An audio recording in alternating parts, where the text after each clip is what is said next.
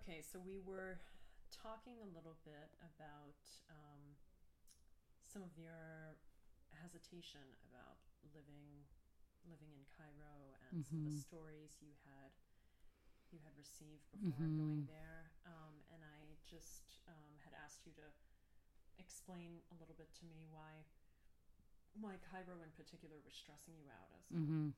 gender nonconforming or trans person Mm-hmm. um, you know you love to travel you're open to Mm-hmm.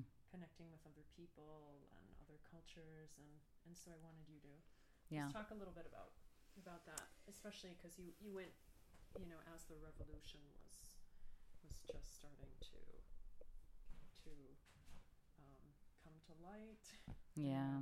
Get a hashtag you know before as the Yeah. was acquiring its I mean, hashtag So that first month, you know, like I said, I was I was really preoccupied with how I was being perceived and like measuring up to those perceptions, and f- uh, you know, I f- I was having these anxiety dreams, and I finally told my partner, and my partner was like, "But why?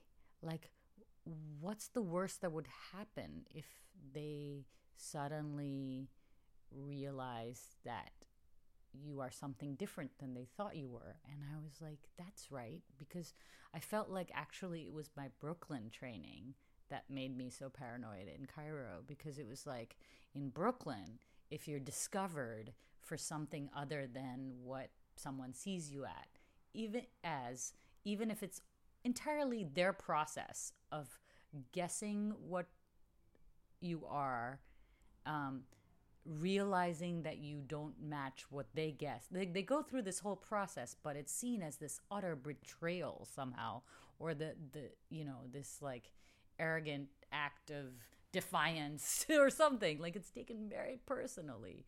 And um, I realized that like people in Cairo weren't necessarily going to respond in the same ways. So if those guys in the cafe were suddenly like, wait a minute, you know, your voice is a little bit higher. And wait, are you, you know, um, I have to tell you a funny story actually.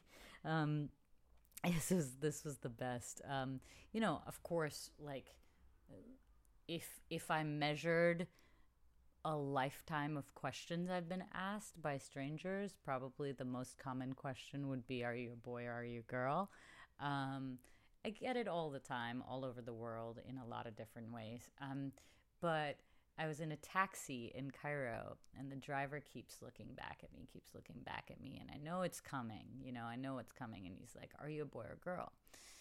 And I just kind of like shrug and like look out the window because I'm like, why the hell does it matter? Just take me where I'm going. Uh, and then he sort of answers his own question. He goes, I think you're a girl, right? Girl? I think you're a girl. And then he's like, it's just that, you know, it's just that those and he like gestures over my chest you know his chest area being like it's just like those those are so small so i couldn't tell. And then he was like what do you, how do you, what do you what do you call them in english? And in um divine moment of brilliance the word that pops out of my mouth is penis and he goes on for 20 minutes about how his wife's penis used to be really small and then they got married and now her penis is much bigger and how he loves her penis and like he goes on literally for 20 minutes and I'm dying in the back seat. Like I I get out of the car and I'm all smiles when I would have been like devastated you know? Like or not devastated but just like annoyed and pissed off and frustrated and whatever. And like instead, I'm like cracking up, wondering if he's gonna go home to his friends and tell them all about penis. You know, like he's gonna spread this. And yeah, I was just like that. To me, was a moment where I just felt like th- that's how I need to respond to these absurd rules and regulations and moments of confusion and like why can't they all end up like that um so you know um i think i i got to a place where i was okay with being like i just i got i learned how to relax into it like okay i'm i'm living in a different um landscape but people aren't gonna like pull out their gun and shoot me like in Brooklyn where like if if I don't match what they think I am, right? So um I I relaxed into it and then a few months later the revolution broke out and you know it started on Jan 25th um 2011 um, on Jan 25th, I went to the museum with my partner, and we were coming back, and it's this holiday called Police Day, and there were tons of police around. So we were like, maybe there's just police around because that's what happens on Police Day. And then we saw some people, like some protesters running, and we were like, uh, something seems different. I don't know what's happening. Um, and we heard that something had sort of started. And then the next day, we had to we had a conversation about going downtown to where our friend Dina ran a hotel to see if we sh- we were going to join in some protests and I was like I was actually really nervous about joining because I was like if I'm scared of a US prison I'm doubly scared of a Cairo prison I don't speak the language I'm like, what's going to happen to me? Like, I'm just imagining all the bodily harm and the psychic harm. And then I realized, like, my partner, who's a, you know, um, female identified, um, black American woman, um, who had only been living in Cairo for a year more than before I got there. Um, you know, she was really brave and she was just like let's do this. We have to do this. Let's go see what's happening. And like but with a respectful like also recognizing this isn't our fight necessarily like what role are we going to play? Like we should be there to witness to support but we're not really on the front lines of this like you know with a complex understanding of our role as outsiders um but she was just so like unafraid. And I realized that all the harm I was thinking about that could happen to me, whether bodily or psychic, could happen to her just as easily. And that she didn't care. She was like ready to do it, you know? And, um, and that was it. I was like, okay, let's go see what happens. And every time we went out there, it, it became less and less scary. You know like i mean it wasn't like we weren't constantly thinking about safety and stuff. And it wasn't like there weren't some really scary moments. Like one of the scariest moments was actually yeah, the is next week. It was um, march 8th international women's day. So there was like a, a women's protest happening in tahrir and I was photographing because I was photographing in Tahrir all the time. It was really interesting because there was a counter protest uh, of men, largely who had been bussed in. And there were women and a few male allies, and then all these men. And the men were chanting stupid shit like, get back in the kitchen and stuff. But there were also some interesting conversations happening across across the line. And I was walking up and down in the line between the men and the women. At one point, I was like, wow, this is literal. you know? And I was taking, because I was taking photographs of both sides. And at some point, the like energy of the thing built up to a crescendo and the men charged. And like the women scattered and then regrouped, angry and st- stressed and scared. And I was in a circle with friends of mine. Um, and we were trying to protect them. So I was clearly aware I was being ID'd as male, so I wasn't being attacked or groped, but my friends and my partner were. Like, my partner was like 20 feet away from me at one point, being like, get the fuck off of me while all these people were on her. Um, you know, we were, we were uh, linking arms. I was linking arms with other male friends, like surrounding them, like trying to keep people off of them. And we were trying to move rapidly across the square to find a place to sort of hide. And we were actually being chased um, by a group. And we ended up taking shelter in a, uh, a travel agency or something. And then finally, actually, the army came and blocked the door. At some point, the army was actually helped us that day. Um, and um, and then we jumped in a cab and um, got went to Dina's hostel afterwards. But you know, it was it was a really like interesting moment where how I was ID'd impacted how I was treated in the in the melee. Um, but during during the days in Tahrir, where um, the first, you know, like three weeks, where uh, before Mubarak stepped down, like entry to the square was based on like they had security s- set up, and it was gendered. So like I was always negotiating gender, getting into those spaces, getting out of those spaces, and um, always trying to figure out what's what was the safest thing for me to do, what was the smartest thing for me to do, and the answer was often different. Did it ever occur to you in that context where your cis female partner, Yes. cis cisgender Yeah. female partner, was um, getting harassed um, and grabbed and that sort of thing? Did it ever occur to you that there might be an expectation for you to have a macho response? Um, you know, in those kinds of spaces when when um, men are harassing. Uh, Yeah. you know, was that? Did you ever feel that that was expected? I mean, I'm, I would be interested. No. Expected of you, at, I mean, no. or was that ever that kind of baiting? Or No, I mean, A, she's like taller than me and a total badass and perfectly uh perfectly fine taking care of herself in a street harassment kind of situation. Half of the time we didn't know if they were saying insulting things because we didn't understand those words particularly in Arabic, so it made for an interesting thing. They could have been harassing us, but we didn't know. Um also you know, like she's very familiar with me, and I'm not very macho in those ways at all.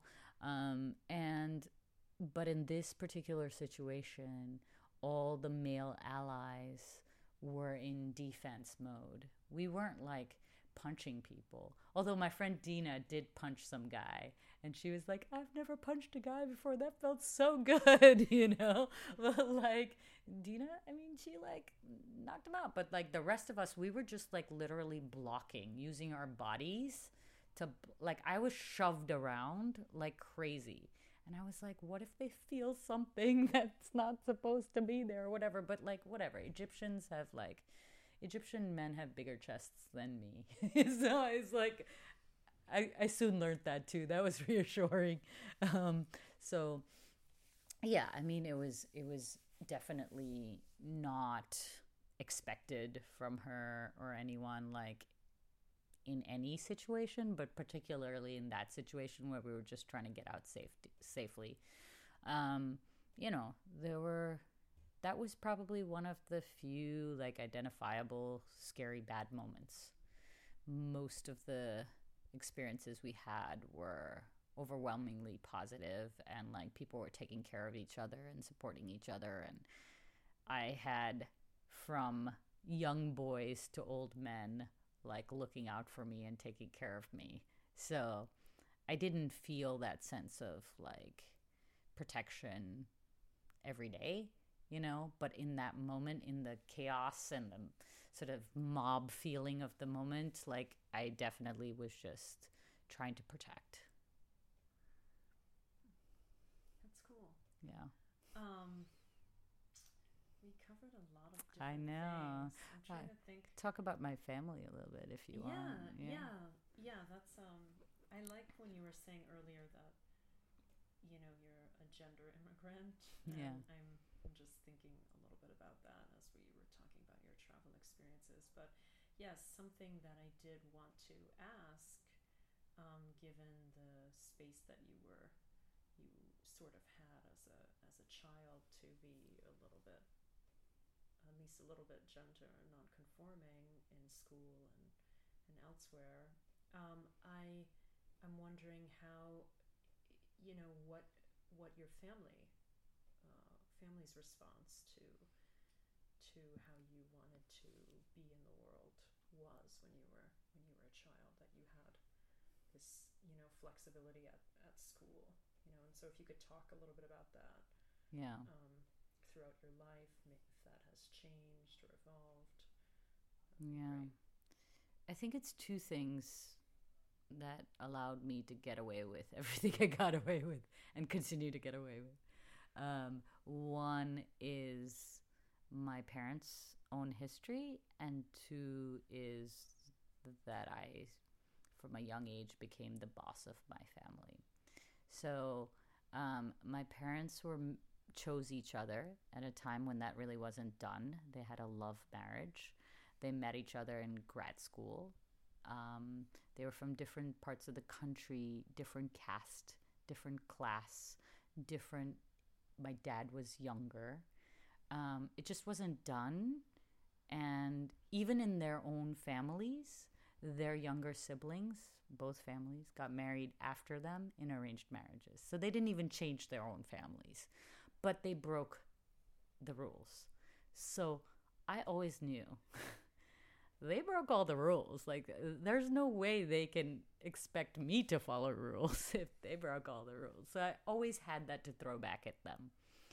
Um, and and I think also just the fact that they broke all the rules and they were just naturally as progressive and liberal um, and even radical um, as they are, like just they they didn't have a lot of rules uh, for us growing up.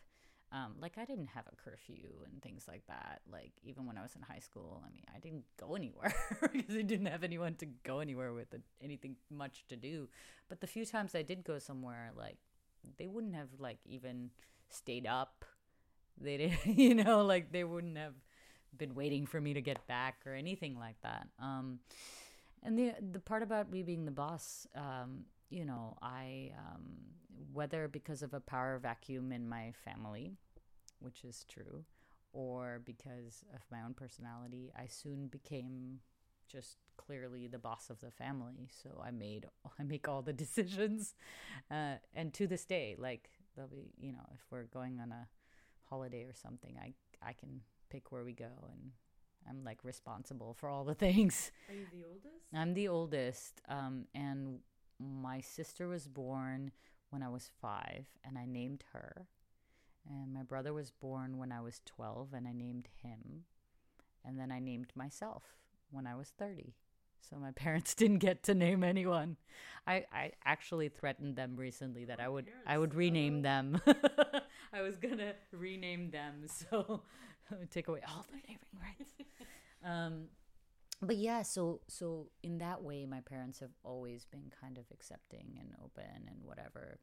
I um, came out as liking girls also uh, to my mom when I was twenty, um, and you know she she wasn't shocked. She didn't, you know, she was still like she started laughing actually and i thought she was having a nervous breakdown and she ran into the bathroom and she was like i was like what happened? She's like i was listening to npr and they were talking about how the gay gene comes from the mom. And i was like uh, do you have something to tell me? You know and then she prompt she told me a story about how in college everyone thought my dad was gay. Uh, and then she told me about how when i was a kid and um, my aunt would take me to the toy store, I would always pick the truck and not the doll. And I was like, Mom, we're not on Oprah. you know, it's okay. You don't need to tell these stories. That means nothing. That truck means nothing uh, about who I want to sleep with.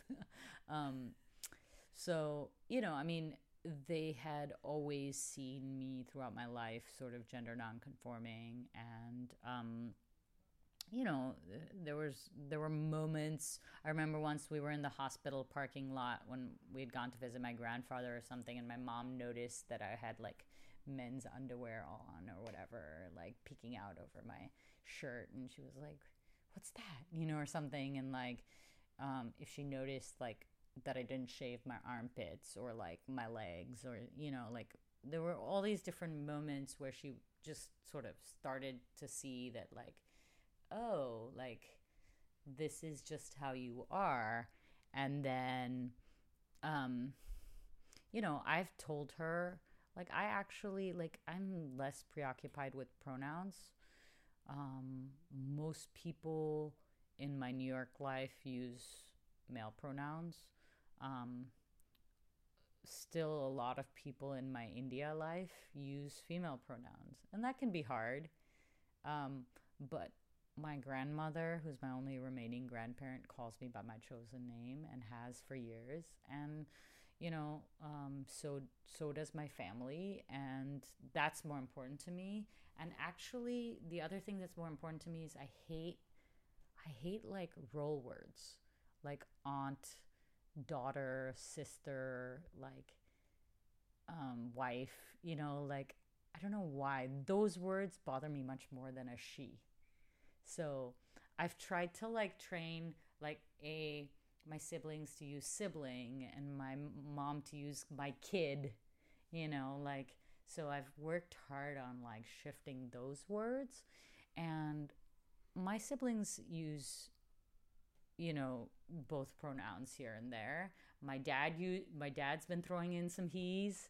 Um, my mom's still mostly on female pronouns, but like you know, like I feel pretty full acceptance. You know, they've met partners of mine, they've met friends. They've, whenever my mom comes to New York, I make her cook up a feast and invite like 20 friends. Um, top tier priority queer and trans South Asian friends because they need some South Asian cooking. Second tier queer and trans friends of color in general. And third tier, South Asian, straight or cis, you know, friends. So it's like, um, you know, um, a way for her to meet the people in my life and the way f- for people, I feel like a lot of our queer and trans community here in New York, it's not, doesn't feel intergenerational. We don't have old people, we don't have kids, you know, and it's important to be around kids and be around older people. And like everyone's really happy when my mom comes to visit and she has to learn people's pronouns and she has to, you know, and it's just part of um, the process for bringing them along on it's my journey you know i can bring them along in some ways and some places and i don't need them to get understand everything and accept everything and like they're they ex- they love me pretty unconditionally and generously. So i feel i feel good about those relationships. They've a lot like it's like what else can i do? I mean it's the queer thing and the trans thing and the artist thing and the like you know like i feel like i keep pushing every button in a South Asian immigrant families don't do list and they still still adore me. So um, I'm not sure what I can do next to piss them off, but I'll keep trying. um, yeah, I am. It's kind of a nice. That I think that's might be a nice place, a nice note to sort of end yeah, on. that nice feels food good. for thought. Yeah, Anyway, thank you, Sabelo. sure.